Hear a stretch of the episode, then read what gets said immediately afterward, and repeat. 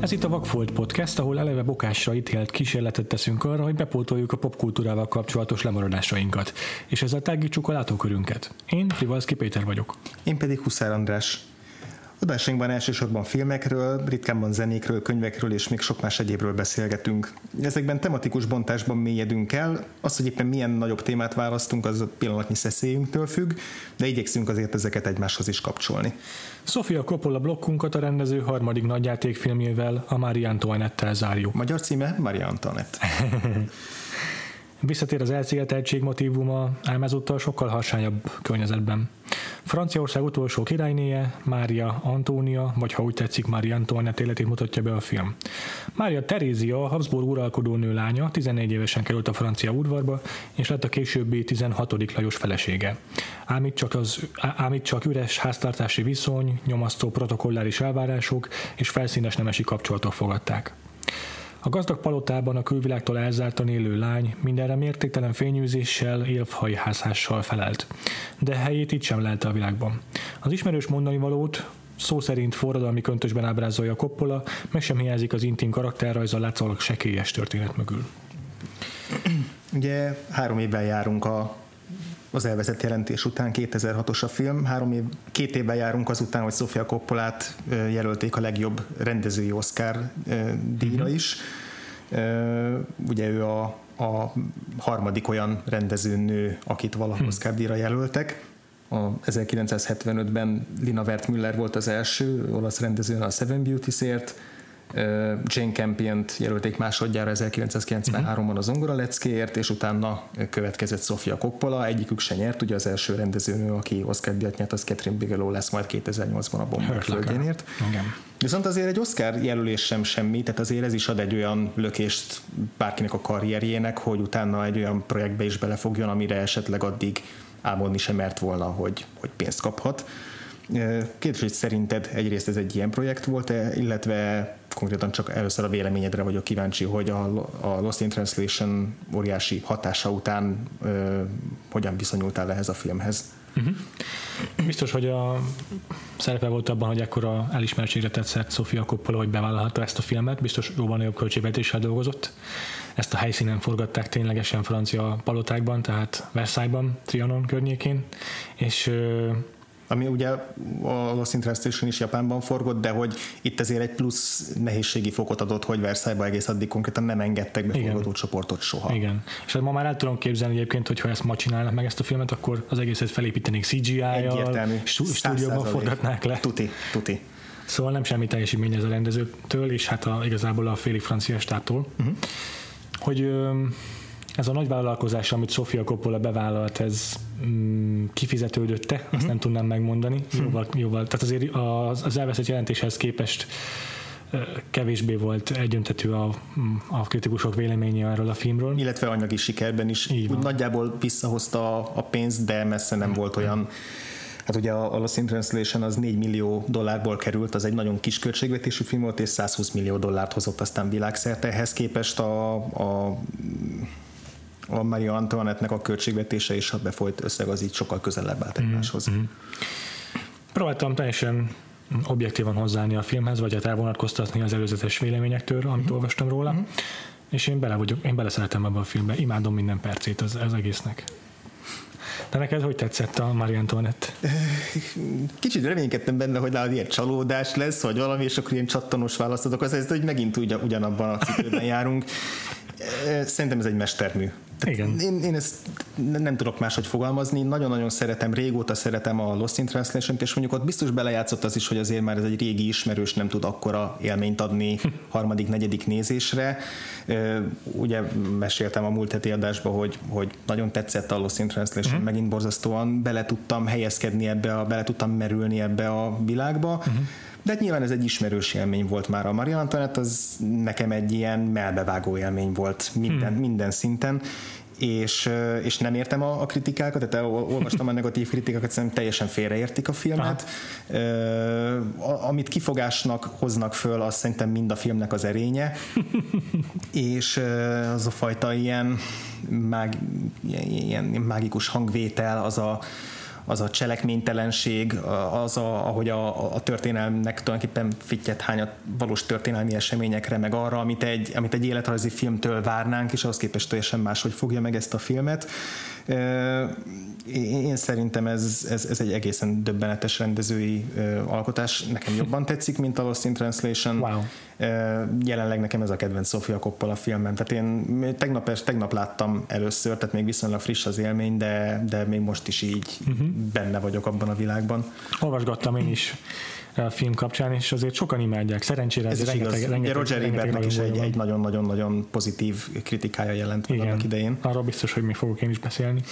Jóval extrémebb azért, mint a Lost in Translation, meg, hmm. vagy akár a The Virgin Suicides, amelyek azért nagyon visszafogott árnyalt művek. Itt ezt a, ezt a filmet azért extravagancia jellemzi, harsá, olyan harsányság, ami merőben szokatlan Coppolától. Ha már valamihez kötni kell a munkásságában, akkor inkább a Bling Ring az, ami mm-hmm. szerintem erre mm-hmm. rezonál. Már csak azért is, mert ugyan a Bling, Bling Ringet én nem láttam, de az is azért a celebkultúra, celebkultúrában játszódik, csak a modern változatában, ez pedig ugye a, a fényűző arisztokráciába nyer betekintést, ami azért valamennyire egy hasonló életvitelt jelez. Mindkettőre igaz, mind a két filmre abszolút igaz, hogy sekélyesnek tűnnek, sokkal sekélyesebbnek, mint a korábbi két filmje Coppolának, de azért azt gondolom, hogy ez a film is mm, rejteget szépségeket, rejteget mélységeket magában, csak nehezebben enged magához közel. Jóval mélyebbre kell benne ásni. Ugye az a, a sok csillogás, meg a sok, sok fényűzés az így pillanatra elvakít, tehát hogy az annyira igen. látványosak a, a helyszínek, a jelmezek, a díszletek, a, uh-huh. a zenék, a A, a képi világa a filmnek az, a, a, ami a fényűzés megjelenítésére szolgál, ez annyira látványos, hogy, hogy hogyha nem merészkedünk beljebb, akkor tűnhet úgy, hogy ebből áll a film. Tudod, mire hasonlít ebben a szem, ebből a szempontból nagyon? Na. A Wall Street farkasára. Aha. Csak az egy olyan világot mutatott be, és egy olyan szereplőt mutatott be, akiért ha nem is ismertük fel a filmnek a valódi mélységeit, akkor lehetett érte talán rajongani. A franc tudja. De az ugye nagyon nagy siker volt a film, és valószínűleg azért, mert sokan istenítették, vagy irigyelték. Basszus, nem úgyik Belfort. Jordan Belfort, igen. Istenítették, vagy irigyelték Jordan Belfort sikereit. Hát ugye Scorsese nem tette meg azt a szívességet abban a filmben, hogy állást foglaljon. Nem tette igen. meg azt, hogy a végén kimondja azt, hogy ez az ember egy rossz ember volt, hanem bemutatott egy élettörténetet, és aztán ránk bízta, hogy ezt, ezt, ezt mi most egy olyan életnek látjuk, amit szeretnénk mi is magunkénak tudni, igen. és elvarázsol minket ez a, ez a fényűzés, meg ez a gazdagság, meg ez, a, uh-huh.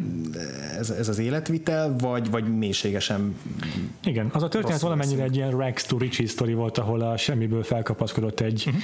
egy sikeres valakivé Jordan Belfort, és ez egy görbetükröt kapott a néző saját maga felé. Viszont itt ilyenre esélyünk sincsen, hiszen egy a, a, a osztrák hercegnőből látunk, hogy, uh-huh. hogy királynővé avanzsál valaki a francia udvarban. Tehát nagyon nehéz megközelíteni ezt a filmet, nagyon uh-huh. nehéz empátiát érezni ez, ez iránt a szereplő iránt, ezért megértem igazából, hogy sokan nem tudtak azonosulni a főszereplővel, de éppen ez Coppola a munkásságának így a van, lényege, hogy olyas valakivel tudsz azonosulni, akivel nem gondolnád, hogy lehet. Így van, mert hogy ugye az is egy jogos felvetés, hogy Sofia Coppola főleg ebben a filmjében, de már kicsit a, ugye a Lost in Translationben is saját magát, vagy az ő élményeit írja bele a filmjeibe. Uh-huh. Azokat a, azt a világot, amiben ő mozog. Ami azért igen. bármennyire most ugye nepotizmus vád ide vagy oda, arról már beszéltünk persze. elég sokat, de hogy persze, az tagadhatatlan, hogy ő azért egy, egy privilegizált ö, családból és, és társadalmi osztályból származik, és értem szerintem őket ez a, őt ez a világ foglalkoztatja, a celebritásnak a nehézségei, vagy ennek, a, ennek a, az árnyoldalai, vagy a fény, fényes oldalai, minden uh-huh. érdekli ezzel kapcsolatban, és, és, és hát ez azért taszító lehet első látásra, hogy mi a fenéért érdekelne engem az, hogy, hogy szenvednek a dúsgazdag emberek, de hogy ahogy mondod, ez, a, ez az empátia, ami átsüt minden egyes szereplőjén, és minden egyes szereplőhöz oló viszonyán, Ez, ez pont egy, megint csak egy olyan réteget üt át, ami, ami lehetővé teszi azt, hogy, hogy tényleg emberként tekintsünk ezekre a igen. figurákra is, aki, ugye Marie Antoinette egy hírhedt történelmi személyiség, ugye a francia abszolutizmus egyik legnegatívumabb alakja, ugyan nem hozzá köthető szó, nem ő robbantotta ki a francia forradalmat, de ugye nagy szerepet játszott az udvarnak a túlköltekezése, a, miközben a ugye a francia nép meg éhezett, tehát ez a, ez a fajta szembenállás, ez, ez aztán addig feszítette, a, vagy addig feszítette a húrt, mert ugye ez a, ez a puskaporos hordó egy idő után felrobbant. Igen. És, és ugye Marie Antoinette miatt főleg Franciaországban egy, egy, egy, egy negatív figura, uh-huh. és hogy, és hogy ezt a történelmi személyiségről az összes olyan legendát, az összes olyan képet, mindent, amit, amit ráraktak, a, uh-huh. rárakott az utókor, vagy a francia forradalomnak a, okay. a, az utólagos történ, a történelmi alakítása, ezt mindet lehántja róla, és megmutatja, hogy ez egy, ez egy ember volt. Pontosan ez egy tini lány volt. Ez egy tini lány volt, aki belecsöppent egy olyan szituációba, ami messze meghaladta a, a, a képességeit, és azt, hogy ő, ő ebbe el tudjon igazodni. És ugyanakkor nem, nem kendőzi el azt sem, hogy, hogy erre ő hogyan reagált, hogy erre valóban ezzel a fényűzéssel reagált, valóban azzal reagált, hogy, hogy nem törődve a, a, a tágabb környezetével, ö, ugyan halmozza az élvezeteket, uh-huh. de, de nincs ebben ítélkezés, nincs ebben, ö, nincs ebben lesajnálás, csak egy szituációnak a bemutatása. És az, hogy ezt a, ezt a, a környezete teremtette meg azt a, azt a helyzetet, amiben ő ebbe menekült. Így van. Minden más módszerrel a, ezt a cselekményt feldolgozva csak leereszkedően lehetne ábrázolni Mária Antóniának az élettörténetét. De Coppola le, direkt egy szinten kezeli a nézőt, illetve a saját művét Mária Antónia karakterével. Ő az egyedüli nézőponti karakterünk a filmben, és minden más valójában csak furcsaság, még az ő számára is. Uh-huh. Ez, ezt egyébként a nagyon hatásos módszerrel éri el Coppola. Kirsten Dunst a filmben tulajdonképpen egy modern karaktert játszik. Uh-huh. Az akcentusa is ezt, ezt tükrözi, a manírja is, modor, modorosságmentesek. Pedig hát ez egy kosztümös film. Kosztümös filmektől azt várja az ember. Ilyen patinás legyen, igen. Mindenki ilyen kimódoltan, olyan teátrálisan, szimpadiasan beszéljen. És lehetőleg angol akcentussal. Amit egyébként persze sokan gyakorolnak a filmben, de, de nagyon fontos, hogy a főszereplő nem. Hanem a főszereplő egy modern, modern figura, és ezt ugye egy csomó más módon is megjeleníti Coppola a filmben, a zenék választásával, a rendezés maga is nagyon-nagyon a huszonegyedik századi, és ezzel is azt sugallja, hogy ez egy ugyanolyan coming of age story, uh-huh. mint nem is tudom, akár az I Mellin, vagy a Perks of Being a Wallflower, uh-huh. és, csak, és csak azt hiszük, hogy azokkal a karakterekkel könnyebb azonosulni, azért, mert azok velünk kortárs így szereplők. Van, így van, ez egy nagyon modern történet. A Roger Ebert, Roger Ebert kritikájában volt egy olyan passzus, hogy hogy persze mi már az utókorból tekintünk vissza arra, hogy ez a múlt volt, de, de, ez, de számukra ez a jelen, és, és ezt, a, ezt a, a pillanatban lévést, tehát azt, hogy ők a pillanatban élnek, és nem uh-huh. nincsenek tisztában azzal, hogy ők egy idő, több száz év múlva igen. majd a történelem részét fogják képezni, ezt a modernitást jeleníti meg ezekkel az eszközökkel. Tehát a Marie Antoinette film, ez egy merő anakronizmus, tehát a kosztümök, a díszletek, azok, azok abszolút korhűek, tehát ebben rengeteg energiát fektettek erre, de, de, de csak részben a korhűek, mert közben meg modern, gyárt, modern divat cégekkel gyártattak le ruhákat, meg, meg ahogy a, a pezsgőt töltik ki a, a, a piramisba rakott pezsgős poharakba, az sem úgy történt meg annak mm-hmm. idején. Tehát, hogy... Azt hiszem, még be is csempészett egy konvertcipőt a, a, a jelen, az egyik díszletbe Coppola, illetve a tortákon is látni, hogy ez hihetetlen, tehát elképzelhetetlen, hogy azokat meg tudták csinálni a tizennyolcadik században. Így van, és uh, ugye tovább megyek, nem csak uh, Kirsten Dunst uh, által megformált Marie Antoinette hat modernnek, hanem tizenhatodik Lajos is, tehát igen. Jason Schwartzman az egy New Yorki zsidó értelmiségi srác. Én nem ha. tudok máshogy tekinteni rá, mint egy nagyon modern New Yorki figurára, értelmiségi, intellektuális figurára.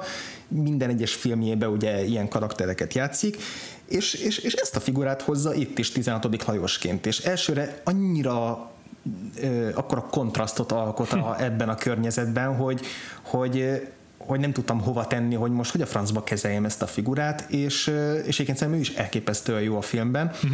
Egyetértek veled. És, és előnyt kovácsol Sofia Coppola ezzel a Jason Schwartzman képből, vagy az ő, ő színészi stílusából, és tökéletesen összepasszintja a tizenhatodik Lajos figurájával. Tehát annak ellenére, hogy a film végére nem, értem, nem érkeztem el odáig, hogy, hogy őt egy tizennyolcadik századi figurának lássam, uh-huh. viszont Egy, egy modern tizenhatodik Lajost láttam benne, bármilyen furcsán is hangozzon. Igen, értem. Jason Schwartzman alakítását én is, én is imádtam a filmben. Annyira szimpatikussá, esendővé teszi ezt a karaktert. Egyszerűen nem lehet nem szeretni ezt a figurát. Pedig hát egyértelműen olyan fickóról van szó, aki férfiassági problémákkal küzd, óriási nyomás nehezedik őre, és az udvar felől, a politikai tanácsadói felől, és minden tekintetben megvan az oka arra, hogy összeroppanjon, vagy rosszul alkodó legyen, de mégsem ezt látjuk a filmben. Ugye a film azt tulajdonképpen ott nyit, hogy Mária Terézia tető alá hoz egy két dinasztia közti házasságot. Uh-huh. Ugye a, az osztrák Habsburgoknál Mária Antoinette, az, ö, bocsánat, és a, a franciáknál pedig a trónörökös tizenhatodik Lajos. Ugye akkor még él a nagyapja tizenötödik Lajos, akit Rip Torn alakít. Uh-huh.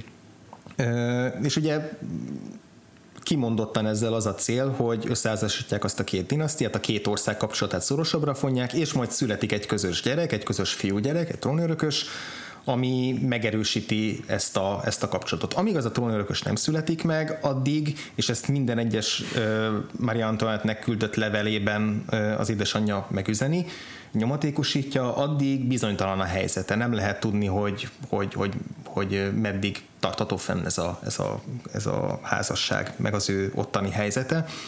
És... Uh, És ugye ott veszük fel a fonalat, ahol Mária Antoinette-et először még otthon látjuk, az otthoni udvarba, és aztán megérkezik Franciaországba, és hogyan kerül be az udvarba. Igen. Ugye az ő szemén keresztül látjuk mi is először ezt a sokkal vadabb és, és nyomasztóbb világot, amibe kerül. Hmm. És a, a tizenhatodik Lajossal való kapcsolat az végigvonul az egész filmen, és egy nagyon erős és, és nagyon meglepő fordulatokat és meglepő irányokat vevő kapcsolat. Ugye, tizenhat, ugye mint a fő konfliktus abból fakad, hogy nem akar megszületni ez a gyerek, mert igen, hogy nem akarják elhálni ezt a házasságot. És főként tizenhatodik Lajoson múlik ez, hogy igazából igen, hét évbe telik, mire mire megfogan a gyermek. És tizenhatodik Lajoson múlik a dolog, mert hogy ő az, aki egyszerűen, egyszerűen képtelen abban a szexuális szituációban megnyilvánulni. Tehát bár, akárhány alkalommal próbál kezdeményezni nála bármit Mária Antoinette, visszaretten a, a helyzettől, nem tudja kezelni. És természetesen ezért Mária Antoinette-et hibáztatják. Tehát az ő felelőssége az, hogy vegye rá a férjét a női praktikáival és a úgymond rendelkezésére álló eszközökkel, hogy végre történjen meg ez a, a, a nász éjszaka után, vagy a, ami, aminek a nász éjszakán kellett volna megtörténni, az végre, végre essen meg. Mm.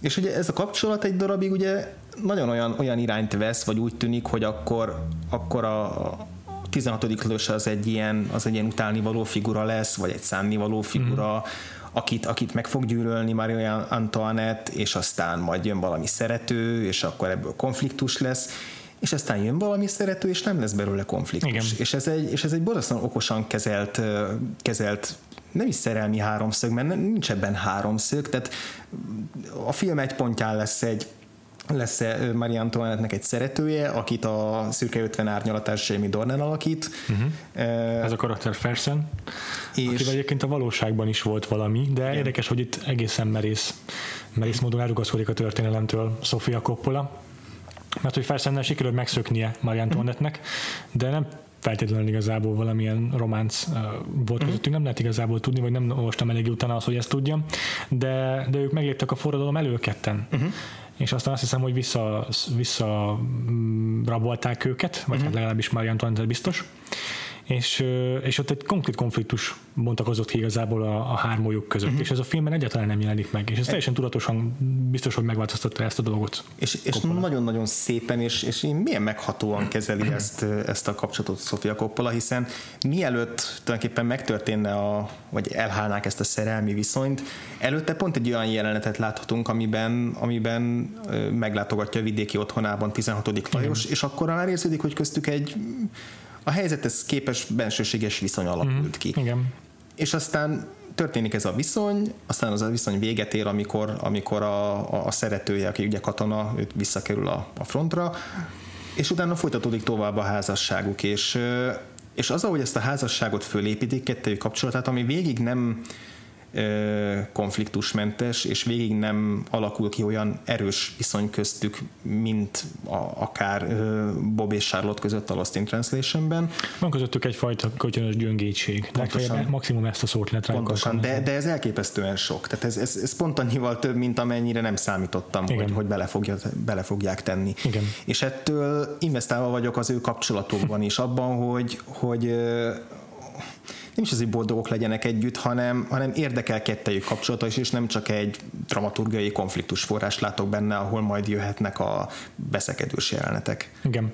Maga a megcsalás is nem úgy van kezelve, hogy ez lesz az, ami kirobbantja ezt a konfliktust a házastársak uh-huh. között, hanem, hanem egyértelműen itt is, mint a Lost in Translationben, ahol a karaktereknek, a karakternek egy fontos a karakterfejlődésbeli momentuma volt ez. Itt is igazából azt látjuk, hogy ez az énkereső, bizonytalan, magát a világban nem, nem megtaláló Mária Antóniának a, a szeszélye. De, de ennél nem több. Tehát egy ilyen kis fellángolás, egy, egy, egy tini szerelem valójában.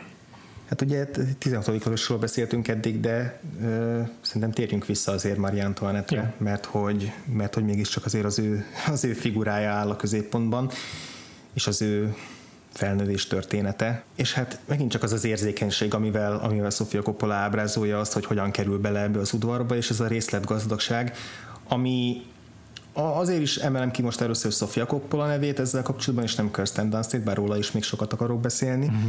mert hogy a rendezés, én úgy éreztem, hogy még egy fokkal magabiztosabb, erősebb, invenciózusabb és sok rétűbb lett, mint amit a Lost in Translation-nél megtapasztaltunk.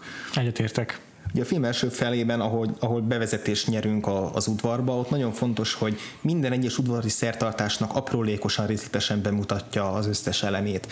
A, az első találkozás, amikor a, az ő csapata, társasága találkozik a, a franciák követségével, igen. ugye egy erdőben, és uh, ahol, ahol mindennek egy formalitást ad uh, a, a történet, hogy formálisan el kell búcsúzni a barátnőitől, akkor mesztelenre kell vetköznie, hogy megvizsgálják, uh, akkor utána a bevonulás uh, a, a királyi udvarba, ahol egy sor, sorfalként keretezik az udvari méltóságok és az udvari uh, emberek. Tehát ahogy ahogy Mária Antoinette beleütközik abban a merevségbe, amit ö, első reakció, reakcióként tapasztal. Ez egy borzasztóan fájdalmas és, és megrendítő jelenetsorok ezek, ahol, ahol már látjuk azt, hogy ez a gyermeki ártatlansága hogyan foszlik le apránként, vagy hogyan ö, ütközik bele először ilyen ellenállásokba. Kirsten Dunst mindenhova ilyen nagyon gyermeki, ö, nyílt mosollyal, nyílt tekintettel viszonyul. Egy, egy, egy olyan ember, aki aki minthogyha minden gesztusával azt sugalná, hogy, hogy szeretetre vágyik, és ő is szeretetet szeretne adni mindenkinek. Tehát egy, egy, egy nagyon nyitott, nagyon ö, nyílt figura, és akkor, és akkor visszatükröződnek ezek az arcok így mellette. Nem tudom, érted, de amit, amit próbálok igen. mondani, de hogy ez, ez az első ilyen sok hatás, ami nem csak a fényűzés okozza ezt a sok hatást, hanem, hanem a, ennek az udvari kultúrának a, a, a, a szigorúsága. szigorúsága ennek az etiketnek a szigorúsága. Szerintem ezzel Coppola egyébként magára erre a kosztomos film műfajra is uh-huh. próbál kommentálni.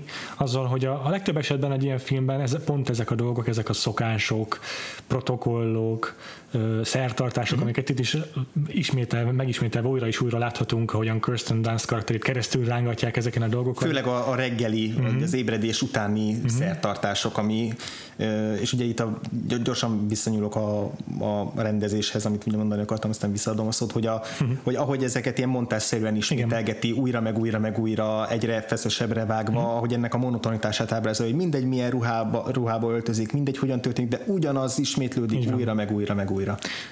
És mégis nem válik unalmasra egyébként. Ez tényleg egy jó, jó megoldás, ahogyan ezt Coppola kezeli. Na, akartam ezzel kapcsolatban mondani az az, hogy a legtöbb filmben ezeket piedesztálra emelik, és ezzel bemutatják a kornak a szépségét. Uh-huh. Emlékszel, amikor a múlt héten mondtad Japánnal kapcsolatban, hogy az azok apró gesztus a japán házaspár között az egy ilyen affekciót, egy ilyen kis gyöngétséget sújt?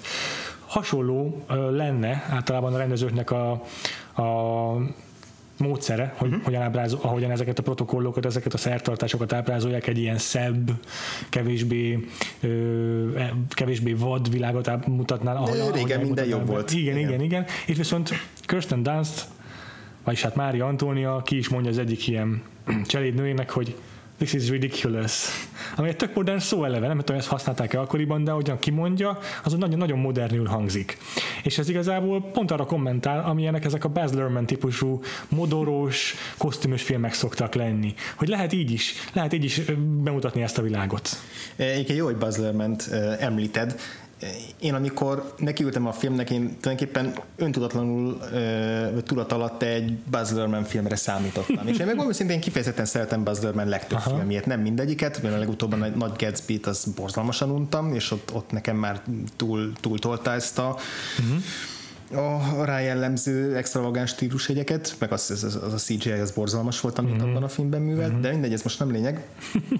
De hogy én kifejezetten szeretem azt is, ahogy ő is anakronisztikus elemeket visz be a filmjeibe, ahogy, ahogy minden ilyen nagyon csicsás, meg minden nagyon Aha. vad, de hogy valami hasonlóra számítottam, főleg mivel tudtam, hogy modern zenék lesznek, meg, meg modern felfogás, és ehhez képest viszonylag kevés a az a jelenet, ami Baz Luhrmann filmben is szerepelhetne, Igen. vagy megjelenhetne. Van egy-két, egy-két ö, nagy buli, úgymond, vagy nagy, nagy est, ami ö, ahol, ahol ugye ömlik a pezsgő, és mindenki táncol, és közben modern zenék szólnak. És tele van dinamikus kameramozgásokkal. Dinamikus kameramozgásokkal, ö, ilyen színes forgatag az egész, de, uh-huh. hogy, de hogy az sem az a fajta leugrik a képer, tehát nem ugrik le a képernyőről úgy, mint Baz Luhrmann filmjei, hanem, uh-huh. hanem sokkal jobban belesimul abba, uh-huh. abba a világba, amit ez a film felépít. Igen. És, és ugye újra meg újra olyan jeleneteket láthatunk, ahol ahol Mária Antoinette ö, átlépi ezeket az etikett szabályokat, ezeket a rendszabályokat, és reflektál rájuk, és, és néha sikerrel, néha pedig, néha pedig teljes visszautasításra talál. Ugye gondolunk ott például arra, amikor, amikor elmegy egy vadászatra, és akkor ott ilyen húsokat osztogat az embernek, és aztán megrója őt a Steven, Steven Coogan által, Steve Coogan által alakított nagykövet, akit uh-huh. ugye Ausztriából küldtek vele, aki úgymond a józanész szava a filmben, ő megrója azért, hogy ilyet, ilyet nem szabad csinálni, Igen. és nem érti, hogy miért nem, hiszen ez csak egy kedves gesztus a részéről. Ö, hasonló az, amikor ö, és a, e, pont ebben a jelenetben süteménnyel kínálja a nagykövetet, és miután odaadja a makaront, akkor utána a nagykövet szépen visszateszi a tányérra, mert, mert ez nem neki, nem szabad. neki nem szabad. Ott van a színházas jelenet, amikor bemutatják a Figaro házasságát. Igen. És ő az egyetlen, aki tapsol rá, hiszen a, fi, a darab arról szól, hogy hát igazából hülyét csinál a lemesség. Igen. És ő az egyedül, aki ezt élvezi. Valószínűleg azért is, mert annyira kívülálló, hogy, uh-huh. hogy ő tud erre külső szemlélőként reagálni. Hiszen ő is, ő is teljesen röhelyesnek látja az egészet. Igen. É, és ugye két ilyen jelenet is van. Az első uh-huh. jelenetben sikerül uh-huh. ö, úgymond rávennie a Igen. közönséget, hogy tapsolja, ami nagyon furcsa jelenet, mert hogy a közönség feláll, és mindenki felé fordul, és őt, őt tapsolja. Mert hogy máshogy nem tudnak erre reagálni, nem, nem tudnak vele tapsolni, hiszen, hiszen ő a, a trónörökösnek a, a felesége, őt tapsolják meg, és egy későbbi jelenetben, ami már ugye a, úgymond a bukását előlegezi meg, ott már tényleg csak egyedül tapsol, és már nem tudja ezt a hatást elérni. Okay. És rengeteg ilyen jelenet van, ahol, ahol megpróbál kitörni ebből a, ebből a feszes keretek közül, és egy időn ki is tud törni, tehát végül is lesz egy olyan, de arra számítottam az elején, hogy tényleg sem, senki olyan, olyan emberre nem talál, aki akirel meg tudja találni a közös hangot. De aztán lesznek, lesznek barátnői, lesznek olyan udvarhölgyek, akikkel jóban lesz, olyan hercegnők. Ott van például ugye Polignac hercegnő, akit, akit Rose Byrne alakít, és tök nagy meglepetés volt, hogy Rose Byrne benne volt, és az már nem volt meglepetés, hogy Rose Byrne mennyire kurva jó, mert ő Igen. minden filmben kurva jó. Egyébként én, én, én nem tudtam, itt látszott, itt, ez volt az első olyan szerepe szerintem, amiben így meg tudtam mutatni a komikus vénáját valószínűleg. Én ott inkább így a Damages-ből ismerem, uh-huh. meg a drámaibb szerepeiről, de nagyon-nagyon vicces színésznő. Volt a, a Spy, ahogy a Melissa McCarthy-nak a Spy című filmje, amiben ő, ő alakította a, a főgonoszt, úgymond egy ilyen borzasztóan elkényeztetett gangster főnököt, és abban is iszonyatosan vicces.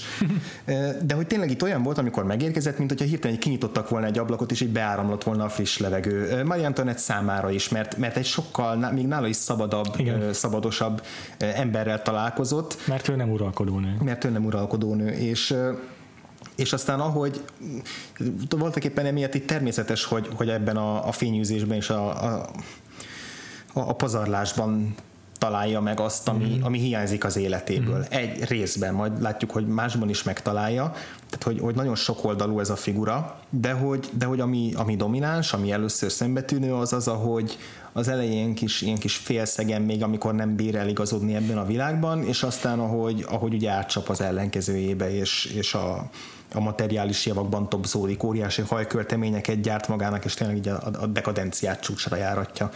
És, és ez mind, mind tényleg ilyen kamaszos viselkedés, tehát ez, ez mind megfelel annak, hogy ez egy, ez egy fiatal lány, akinek valahogy kezelnie kell ezt a helyzetet, és aztán nagyon-nagyon szép, ahogy a film második felében azt is bemutatja, ö, Coppola, hogy, hogy, hogy, hogy teljesen más oldala is van ennek a, ennek, az, ennek a nőnek, amikor gyerekei születnek, hogy anyaként hogyan viselkedik, hogy feleségként, hogy, hogy ugyanúgy vágyik a magányra, mint bárki más, amikor ugye egy vidéki birtokra költözik, az, ami talán a legidillibb része, az szakasza az életének, mm-hmm.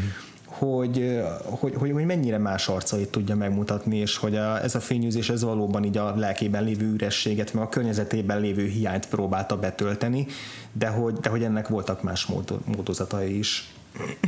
Ott van egy ilyen jellegzetes jelenet, amikor a, a tisztáson ücsörögnek, és ő Rousseau-t olvas fel. Igen. Úgyhogy valószínűleg ő neki az egyedüli élménye úgy a természettel az az, hogy ott ül, épp akkor ott ül a tisztáson. Tehát ennél közelebb soha nem került a valódi természethez. Soha. Mária Antoinette. És számára így nagyon távoli valójában az, amiről Rousseau beszél. Mégis olyan megszállottsággal, olyan, olyan úgy le van tőle nyűgözve. És mégis a, a természeti képek azok, amik a, a, ahol a leginkább eléri a harmóniát a film, mm-hmm. és ahol úgy érezzük, hogy ő is harmóniába kerül saját magával. Azok a jelenetek, ahol sétál a mezőn, és ugye kezével végig simítja a fűszálakat, vagy akár a, a film elején, amikor a, a, a lovaskocsival megy keresztül az erdőn.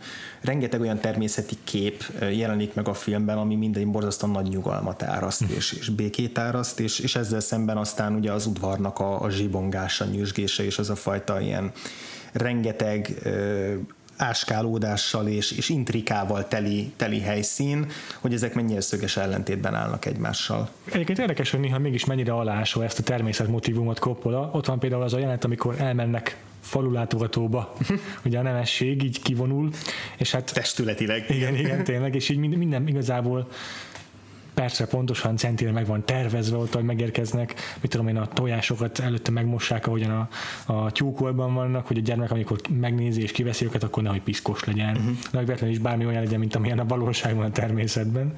És az egész egy ilyen elszigeteltséget sugall szintén, hogy, hogy valójában soha nem találkozik az igazi vidékkel, nem. az igazi polgársággal uh, Mária Antónia. Nem, és ez, ez megint csak egy nagyon fontos eleme a, a filmnek, ami, ami ugye előkerült kritikákban, hogy mennyire a, ugye a történelemet, ha nem is hamisítja meg, de hogy mennyire igen, nem igen, foglalkozik igen. a valós történelmi problémákkal. De hogy, de hogy ahogy a podcast elején mondtad, mindent a Mária Antoinette szemszögén keresztül látunk, mm-hmm. ez az ő története, az ő világát ábrázolja, igen. és ő egy olyan elzárt buborékba, buborékban nőtt fel, és aztán egy olyan buborékba került bele ebbe a, ugye a, a királyi udvarba, de aztán olyan fiatalon, ugye mm-hmm. amikor, amikor meghal a, a tizenötödik Lajos, a nagypapa, és megkoronázzák őket, akkor, akkor Azt, akkor azt mondja a tizenhatodik Lajos, ugye Jason Schwartzman, hogy mi túl-túl fiatalok vagyunk. Hát igen. Ez. Tehát egyszerűen túl fiatalok. Az ő életük még itt tényleg a bulizásról szól, ami megint csak anakronisztikus, mert ugye ebben az időszakban olyan, hogy tínédzser még nem létezik. Tehát tényleg tizennégy éves kortól már kicsapták a, a, a jobbágyokat, vagy a, a, a közembereket dolgozni a mezőre, vagy, vagy elkezdtek a, a manufaktúrába dolgozni, tehát hogy itt, itt a gyerekkor után már volt egy ilyen nagyon szöges elválás, és a, ez az uralkodói udvarokban is megjelent, de hogy itt nem ez a nem történelmi hitelesség a lényeg, hanem ennek, a, ennek az érzésnek az átadása, hogy. Igen. És azt még nagyon jól szimbolizálja, hogy ilyen fiatalon belekerülni egy szituációba, itt még teljesen más dolgok foglalkoztatják az embert, és még nem elég érettek egy, egy, egy országnak a kormányzására. És ez mind a kettőknél megmutatkozik, ugye Mária Antoinette-nek sincs fogalma a külvilágról, nem lát, mi se látunk semmit Versailles-on meg a, a vidéki kúrián kívül, uh-huh. soha nem lépünk ki Párizsba, vagy a, vagy, vagy a, a, a városokba, vagy az, a közemberek közé uh-huh. az udvarból, mi is csak annyit látunk, amennyit ő, és, és azért tudjuk, hogy ő nem egy, nem egy szívtelen, érzéketlen ember, tehát igen. Ugye az a híres idézet, amit ugye neki tulajdonítanak, hogy amikor, amikor meg tudja, hogy nincs kenyere az embereknek, akkor azt mondja, akkor egyenek kalácsot. És ugye itt a filmben ki, direkt ki is térnek arra, hogy én miért mondanék ilyen hülyeséget, mm. ugye elhangzik ez egy, egy pár beszédben. és, hogy, és hogy ő szeretné, hogy, hát, hogy, hogy, hogy akkor segítsünk a, valahogy akkor segítsünk ezeken az embereken. Ennél mélyebben nem gondol bele, nem foglalkozik igen. vele, de, de, de nem... Nem egy, nem egy ilyen borzasztóan uh, kizsigerlő, kizsigerlő zsarnoki alak, hanem csak, csak csak soha nem találkozik ezekkel a problémákkal, így nem is tudja, hogy ezek milyen súlyosak. Valójában teljesen függetlenül kezeli a saját helyzetét és a Mint hogy és ez a két, két külön világ lenne, amihez őnek tulajdonképpen nincs sok köze. Igen. És a, ugye a másik oldalon néha látjuk, a, ugye a politikából is annyit látunk, hogy tizenhatodik Lajos ül a, a tanácsko, udvari uh-huh. tanácskozásokon, És, és nincsenek saját döntései. Őt, őt pár dolog érdekli, a vadászat érdekli, a kis izé, fúrásfaragás, uh-huh, uh-huh. meg, meg, meg enni szeret. A zárak. A zárak. Lakatok.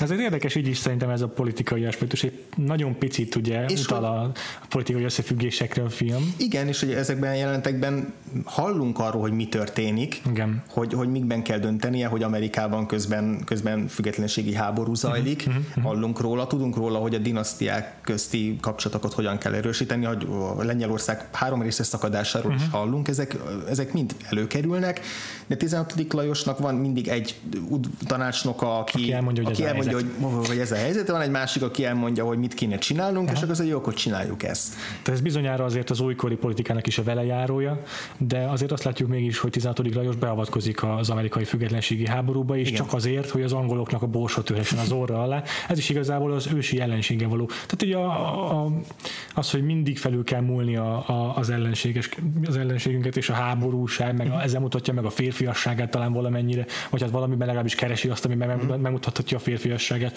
legyen az vadászat, vagy a háborúk, még ha önmaga nem is lép a csatamezőre. És hát a másik érdekesség még az, hogy láthatjuk a Mária Antoniátnak a felnőttkorát is egészen a igen. harmincas évei végéig, igen. a és ugye lefejezés előttig. Hál' Istennek nem akarták ilyen öreg maszkot tenni Kirsten Dunstra. Nyilván furcsa, hogy évtizedek telnek el, amit nagyon okos igen. rendezői megoldásokkal mutat be, ugye főleg a, uh-huh. azzal, a gyermekek a, gy- a, gyerekek a, a festményen, hogy először még csak ketten vannak, aztán hárman, aztán megint még csak ketten. ketten, és hogy az idő múlását ilyen nagyon okos vágásokkal uh-huh. és ö, filmes eszközökkel mutatják be. Kirsten nem változik érdemben, de a viselkedése az változik. Igen, és nem csak a, és ez így, így már végül is kilép kicsit a felnőtté válás történetéből ezzel a film, hogy valójában több, tiz, több évtizedet is felölel, és így talán, talán egy kicsit olyan aspektust is nyer, amely, a, amely szintén a modern korra reagál, egy olyan kitartott feleség uh-huh. párhuzamot is fel, fel lehet fedezni, hogy a, a jókereső férj úgymond, vagy hát a gazdag férj mellett egy, egy, egy, egy tétlen feleség, mivel múlatja az idejét. A modern korban valószínűleg ez a, a, a műkörmök, meg a szolárium, meg a, a, a egyéb költekezés lenne, itt pedig tényleg ez a fényűzés, uh-huh. ez a, a, a mértéktelen szerencsejáték, igen. a pazarlás, jelenik meg, ugye azok, tényleg azok az elképesztő hajköltemények, amiket épített magának Mária Antoinette, hogy valójában ez végül is egy, egy ennek is a megfelelője, és ez is azt jelzi, hogy ez nem azt jelenti, hogy ezek az emberek sekélyesek nem. teljesen, vagy üresek lelkileg, hanem tétlenek, hogy ők, ők is keresik a helyüket. Uh-huh. Így van, igen. És ők, ők is keresik a helyüket, és ők is keresik a az olyan transzcendens pillanatokat, amik kirántják őket ebből a uh-huh. beszabályozott életből. Igen. A film egyik leggyönyörűbb jelenete, amikor fönn akarnak maradni a napfelkeltét megnézni. És, és, és egy, a, a, a, a nemesség léha életét mutatja be ez a jelenet is. Hogyha össze kellene hasonlítanunk a, a, a köznép szenvedéseivel, akkor ez egy, ez egy, ez egy elítélendő uh-huh. pillanat lenne. De ugye ez, ez megint olyan, mint hogyha mindenre felhozni, hogy bezzeg Afrikában éheznek a gyerekek. Yeah. Tehát a film az pont ezt, a, ezt, a, ezt az érvet veti el, hm. és, és ugyanakkor úgy van fényképezve az a jelenet, hogy, hogy átadja ennek a, ennek a pillanatnak a teljes önfeledtségét, és azt, hogy, azt, hogy, hogy, a, hogy ők is a szépséget keresik az életben, meg a, a jelentést a, keresik, hogy, hogy, hogy jelentése legyen a, a, az életüknek. És... és ott tényleg egészen festői képek sorakoznak ebben a filmben az elejétől a végig. Már a nyitókép is szenzációs, tehát az az egy, a főcím előtti nyitókép, ahol, ahol Mária Antoinette hever a, uh-huh. a, azon a heverőn, és aztán belenéz a kamerába, és több alkalommal van, ahogy így megtöri a negyedik falat, a karakter, és aztán ahogy egyrészt a helyszíneket kihasználják, tehát az, hogy tényleg Versailles-ban tudtak forgatni, és azokon a, konkrétan azokban a szobákban forgattak, ahol megtörténtek az események. Maximálisan tényleg megragadja az összes lehetőséget Sofia Coppola. Van, hogy ráközelít egy em á monogramú ajtófélfára, hihetetlen, és ez valóban ott van tényleg, és ez Mária Antoinette-nek készült. És hogy, és hogy mennyire nyomasztó tud lenni ez az agyon díszítettség, az, hogy, hogy minden agyon van cifrázva ezekben a szobákban, ezekben a termekben, ezt is borzasztóan jól ábrázolja. Tényleg olyan, olyan érdekes statikus képi beállításokat dolgozik, amelyek maguk is elmennének egy-egy rokokó festménynek. És teljesen, teljesen más megoldásokat alkalmaz, mint a, ezekben a jelenetekben, mint a korábbi filmjében, uh-huh. ahol azért többnyire kis kézikamerázás igen. volt, minél inkább feltűnésmentes legyen a, a, az operatőrnek a jelenléte, minél inkább te, a, a, a természetességre, naturalizmusra hajazzon, annak ellenére, hogy azért mindig meg vannak komponálva a beállítások. Itt, itt, itt mindig van egy ilyen egy ilyen megrendezettsége. Maximálisan felhívja magára a figyelmet itt a kamera. És egyébként érdekes, hogy szinte minden jelenetben, vagy hát a, a, minden udvari jelenetben, így valahol van egy kicsi étel az asztalon, vagy valahol. Igen. Vagy kimennek piknikezni, ott is egyfolytában esznek az emberek. Ez is így ezt a, ezt a mértéktelenséget sugallja apró kis jelekkel. És, a, és még a film végén is, amikor már tényleg ott dörömbölnek a kapujukon a, a, a feldühödött tömeg, és amikor már a Bastille-t elfoglalták, bevették, akkor is még ott ülnek a vacsoraasztalnál, és a, a kép, a kompozíciók közepén egy hatalmas tálétel van. Hmm. Tehát, hogy, hogy ezek, ezek, azért, ezek azért ott vannak, ezeket igen. azért jelzi. Nem, nem, nem kell a, a szánkba rágni ezeket a metaforákat, de, de, de ott van, látjuk, hogy, hogy mi vezetett idáig, és, és ezeknek szerepe van, és ezen nem menti fel őket ez alól. És még ami, még ami borzasztóan fontos ennél a filmnél, az a, a világítás, az, hogy ugyanúgy, ahogy már a Lost in Translation-nél is, ugye Sofia Coppola szeret minél inkább természetes fénynél forgatni. Minél, több, minél kevesebb mesterséges bevilágítással, minél inkább a természetes fényviszonyokat felhasználva, és ez például a természetben játszó jeleneteket nagyon-nagyon megdobja, nagyon-nagyon megerősíti igen. az, hogy, hogy tényleg a, a napsütést és a, akár a, a hajnali derengést, vagy a, a fákon át szüremlő fényeket úgy ábrázolja.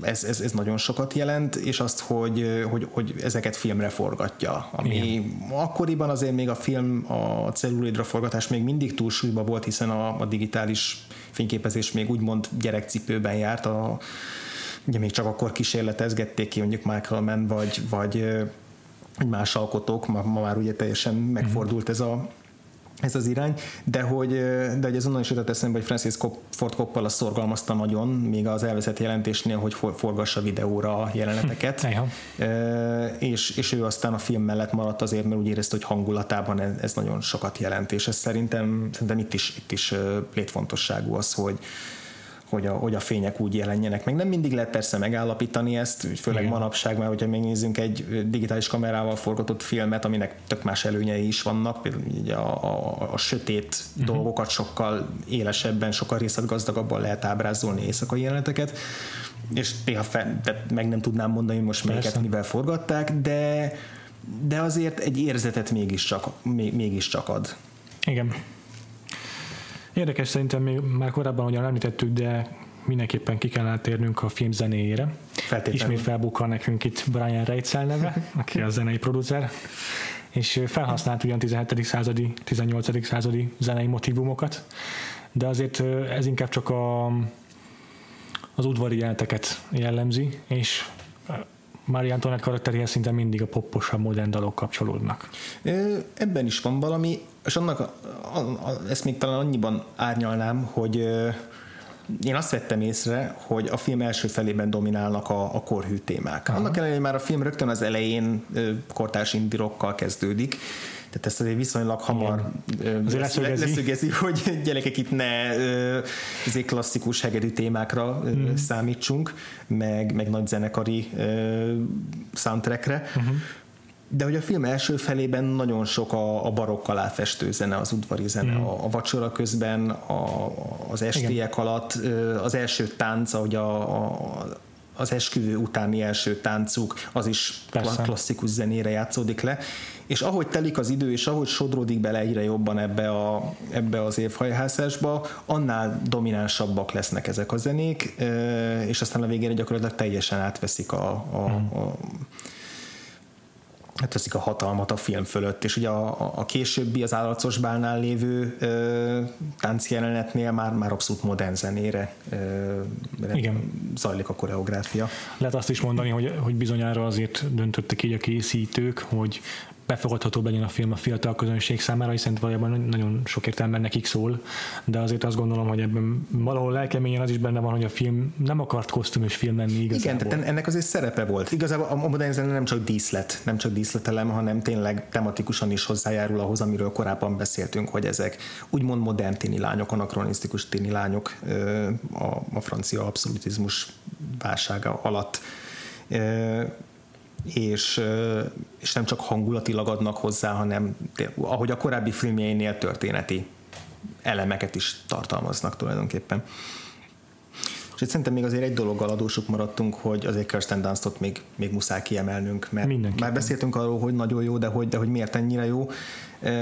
Borzasztóan kifejező uh-huh. az alakítása. Ugyan, ugyanerre gondoltam én is. És, és, és igazából ez kicsit ilyen mea culpa dolog is, mert hogy én nagyon-nagyon sokáig nem értékeltem kellőképpen Kirsten Dunstot. Lehet, hogy azért is, mert nem mindig a meg jó szerepeivel találkoztam, de hogy én sokáig nem gondoltam úgy, hogy, hogy ő mondjuk minden idők egyik legjobb fiatal színésznője lenne, vagy hogy a korunk egyik legjobb hmm. fiatal színésznője lenne.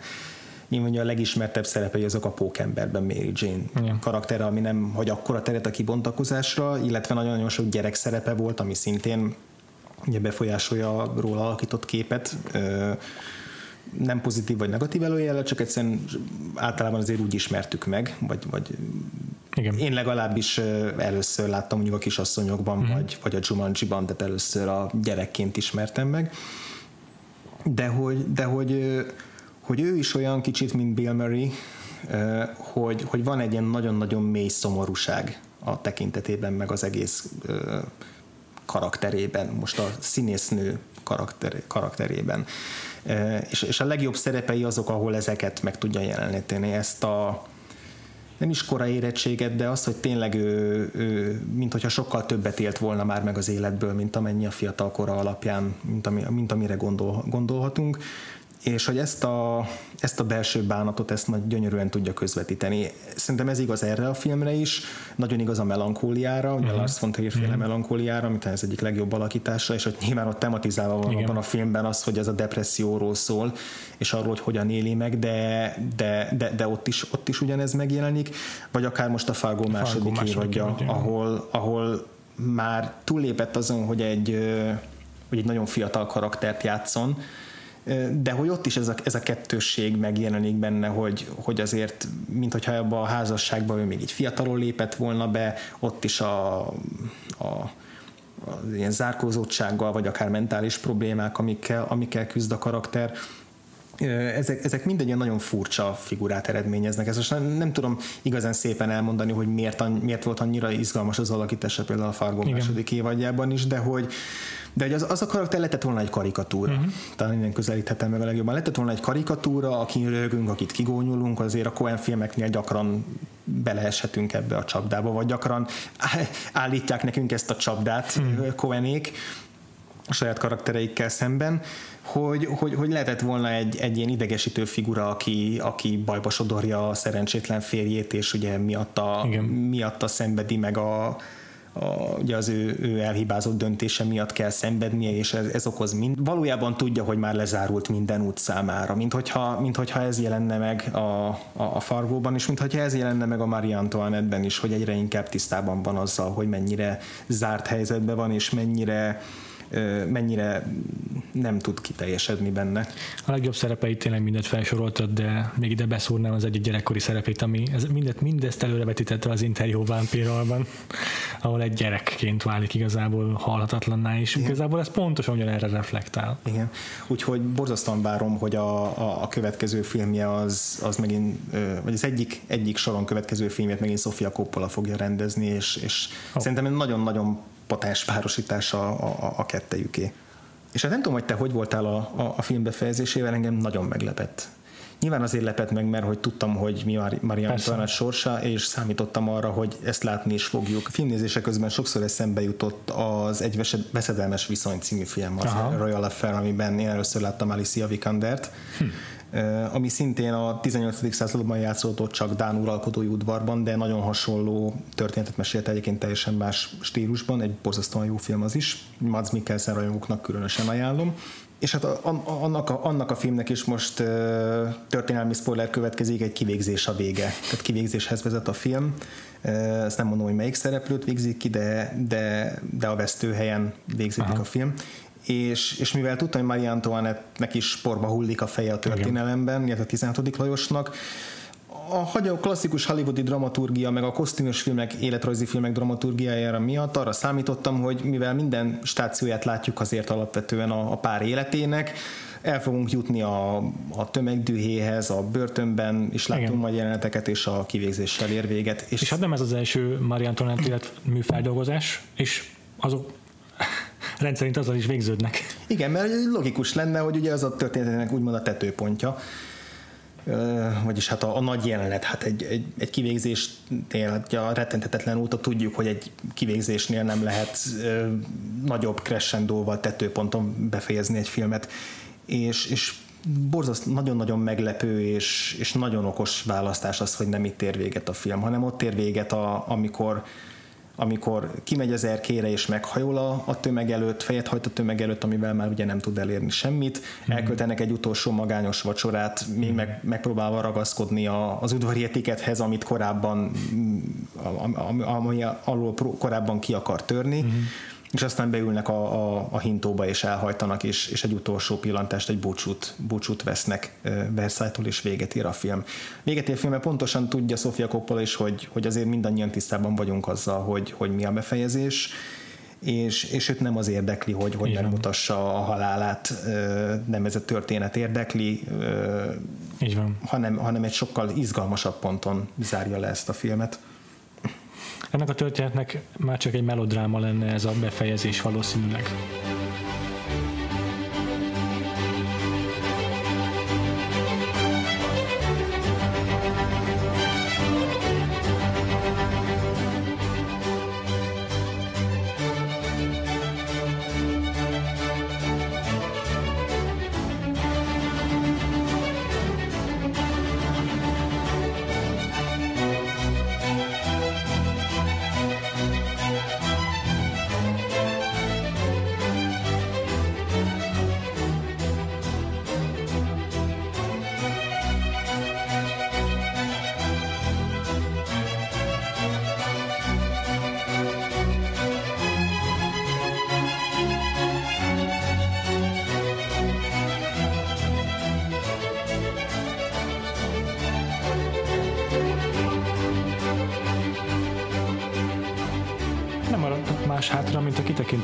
Amelyben elragaszkodunk az adásunk témájától, és amelyben elmeséljük egymásnak, meg hát nektek, milyen kulturális élmény szerzett nekünk örömet a közelmúltban, legyen az egy koncerthír, egy uh, improvizatív szerepjátékos podcast, vagy egy vizuális album. András, neked mi volt a heti élményed? Nem heti élmény, egy kicsit korábbi, viszont nemrég olvastam el azt a cikket, amiről egy kicsit beszélni szeretnék. Uh-huh. A The Americans című sorozatról szól ez a cikk, ami most már a negyedik évadját tapossa. Ez ugye az ef iksz-nek a sorozata a ká gé bé titkos ügynökeiről, akik Amerikában beépülve egy átlagos kertvárosi családot alkotnak, férj és feleség, és valójában, valójában ugye szovjeteknek végeznek feladatokat, és egy róluk szóló, meglehetősen depresszív, nyomasztó és... és igen.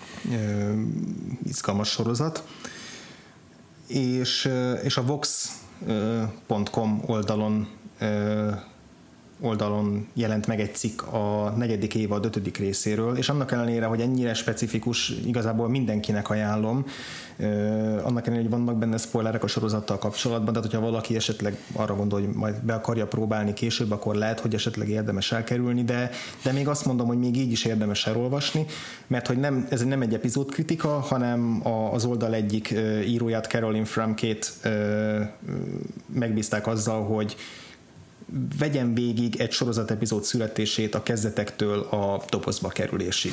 És ehhez ugye elérést, hozzáférhetőséget adtak az Americans producerei. Tehát magyarul ennek az epizódnak a készítését vezeti végig egy, egy nagyon alapos, nagyon részletes, nagyon olvasmányos és könnyen követhető cikken, egészen onnantól, hogy megszületik az ötlet, hogy miről szóljon az epizód, a, hogy az írók hogyan ülnek össze, hogyan alkotják meg, hány változaton megy keresztül az adott epizódnak a forgatókönyve, hogyan írják meg, hogyan írják újra, utána milyen fokozatokon megy keresztül a forgatásig, hogyan készülnek rá elő. Egy betekintést nyerhetünk a csatorna működésébe, hogy a csatornáról milyen nótok érkeznek. Mm. A rendező hogyan járul hozzá az epizódhoz, a, a, a díszlettervezők, jelmeztervezők hogyan végzik a munkájukat, a vágók, tehát minden egyes fázisa bemutatják a, a, az epizód készítésének, akkor ellátogathatott a forgatásra, tulajdonképpen végig ott volt az epizódnak a forgatásán, bemutatta, hogy a forgatás közben milyen más események történnek, ugye a színészekről is írt emiatt értelemszerűen, hogy a színészek hogyan... Ö, a színészekkel kapcsolatos apróságokról, az egyes jelenetek forgatásán, hogyan születik meg egy jelenet, arról, hogy valójában milyen dögunalmas egy forgatás, gyakorlatilag a, a, a sorozat főszereplője Matthew Reese ezzel fogadta a Caroline Framke-t az első találkozásukkor, hogy na és halálra untad már magad? És leírja, hogy valójában tényleg halálra unja magát egy idő után, pedig úgy mindenki arra számít, hogy egy forgatás az valami mennyire Aha. iszonyú izgalmas dolog, és mennyire, mennyire fordulatos, és hogy pont mely, mely jelenetek azok, amik a a képernyőn a legeseménydúsabbak, akciódúsabbak és a legbanálisabb a forgatásuk, és aztán az összes utó munkafázisba is betekintést nyer. Hát tulajdonképpen akit érdekel a sorozatkészítés, mint olyan, az, hogy hogyan születik meg egy epizód és hogyan születik meg egy évad, aki kíváncsi ennek tényleg az apró cseprő technikai és kreatív oldalaira, az egy nagyon alapos A-tól Z-ig való áttekintést kaphat ezen a cikken keresztül. Ezt tudja, el fogom olvasni, bár nagyon le vagyok maradva az Americans-szel, de ez a téma már akkor foglalkoztatott, amikor mi Battlestar Galactica blogot írtam, Isten tudja hány évvel ezelőtt. Volt is erről egy posztom, de persze jóval kisebb részletességgel, az csak annyit, annyi információból csepegtett, vagy ezért gyűjtöttem össze, amennyit így a készítői podcastből, Igen. meg innen-onnan a blogokból sikerült összegyűjtenem. Messze alaposabbnak tűnik, amit ez a szerzőnő írt. Úgyhogy nagyon várom. Én... Talán emlékeztek rá, múlt héten már mondtam, két dolgot nagyon szeretek, a szerepjátékot, meg a podcasteket. Most megint egy szerepjátékos podcasttel jelentkezem, bár ez igazából inkább fantasy podcast. Um, András, te is ismered Paul F. Tompkins, meg ezt az ő által képviselt szerepját, ö, bocsánat, improvizatív Igen. Ö, podcast műfajt, uh-huh. nem róla fogok beszélni, de nagyon hasonló dologról. Aha. A chicagói improvizatív uh, színész szcéna hatalmas, és, és nagyon gazdag, és egy ilyen iszonyatosan élénk közösség, uh-huh. és, és rengeteg szereplőjével találkoztam már itt különböző podcastekben, nem csak interjúban, hanem szerepjátékos, már egyéb témákban is, uh-huh. és közülük néhányan csináltak egy olyan podcastet, aminek az a címe, hogy Hello from the Magic Tavern. Ezt akartam pont a múlt héten említeni, gondolok, hogy említsem el, hogy van egy ilyen, vagy nem említsem, aztán nem említsem. Én csak hallottam róla, és mindig szemezek vele, csak tudom, hogy rengeteg epizód van már belőle. Igen. Én is egyébként egy másik podcasten hallottam rá először, a Film Spottingon, azt hiszem, és nem sokkal később számba jött egy kedvenc szerepjátékos podcastemben, ami meghívták ennek a podcastnak a szereplőit, hogy játszanak el egy kalandot. Aha. Szóval már így mindenhonnan ömlött a dolog, és így végre belekezdtem. Csak amiről is szólsz pontosan? Igen.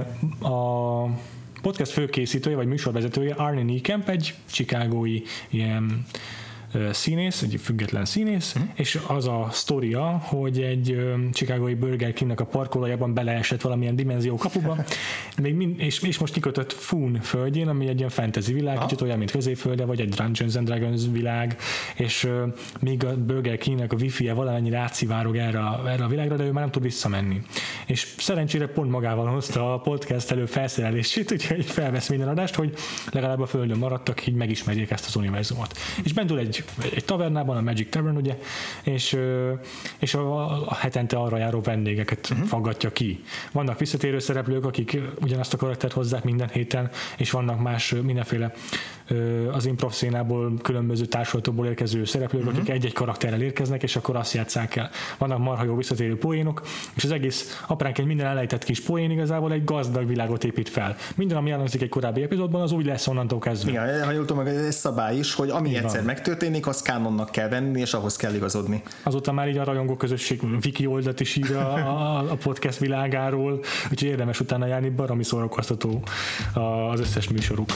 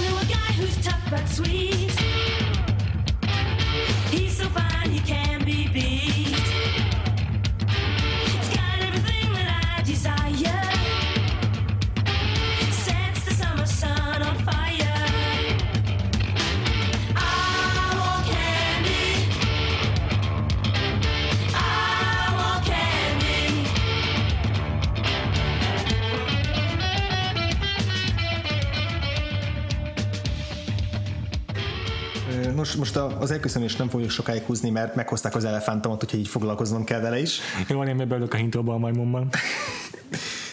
Úgyhogy pörögjünk is végig rajtuk, vakfoltpodcast pont hu, továbbra is a honlapunk ugyanaz, megtaláltak rá a posztokat, hogyha van kedvetek, akkor kommenteljetek, azt mindig szívesen fogadjuk.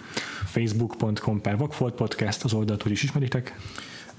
iTunes-on lájkoljatok minket, csillagozzatok, írjatok értékelést. Aminek már még jobban örülünk, ha a barátaitoknak is szóltok rólunk.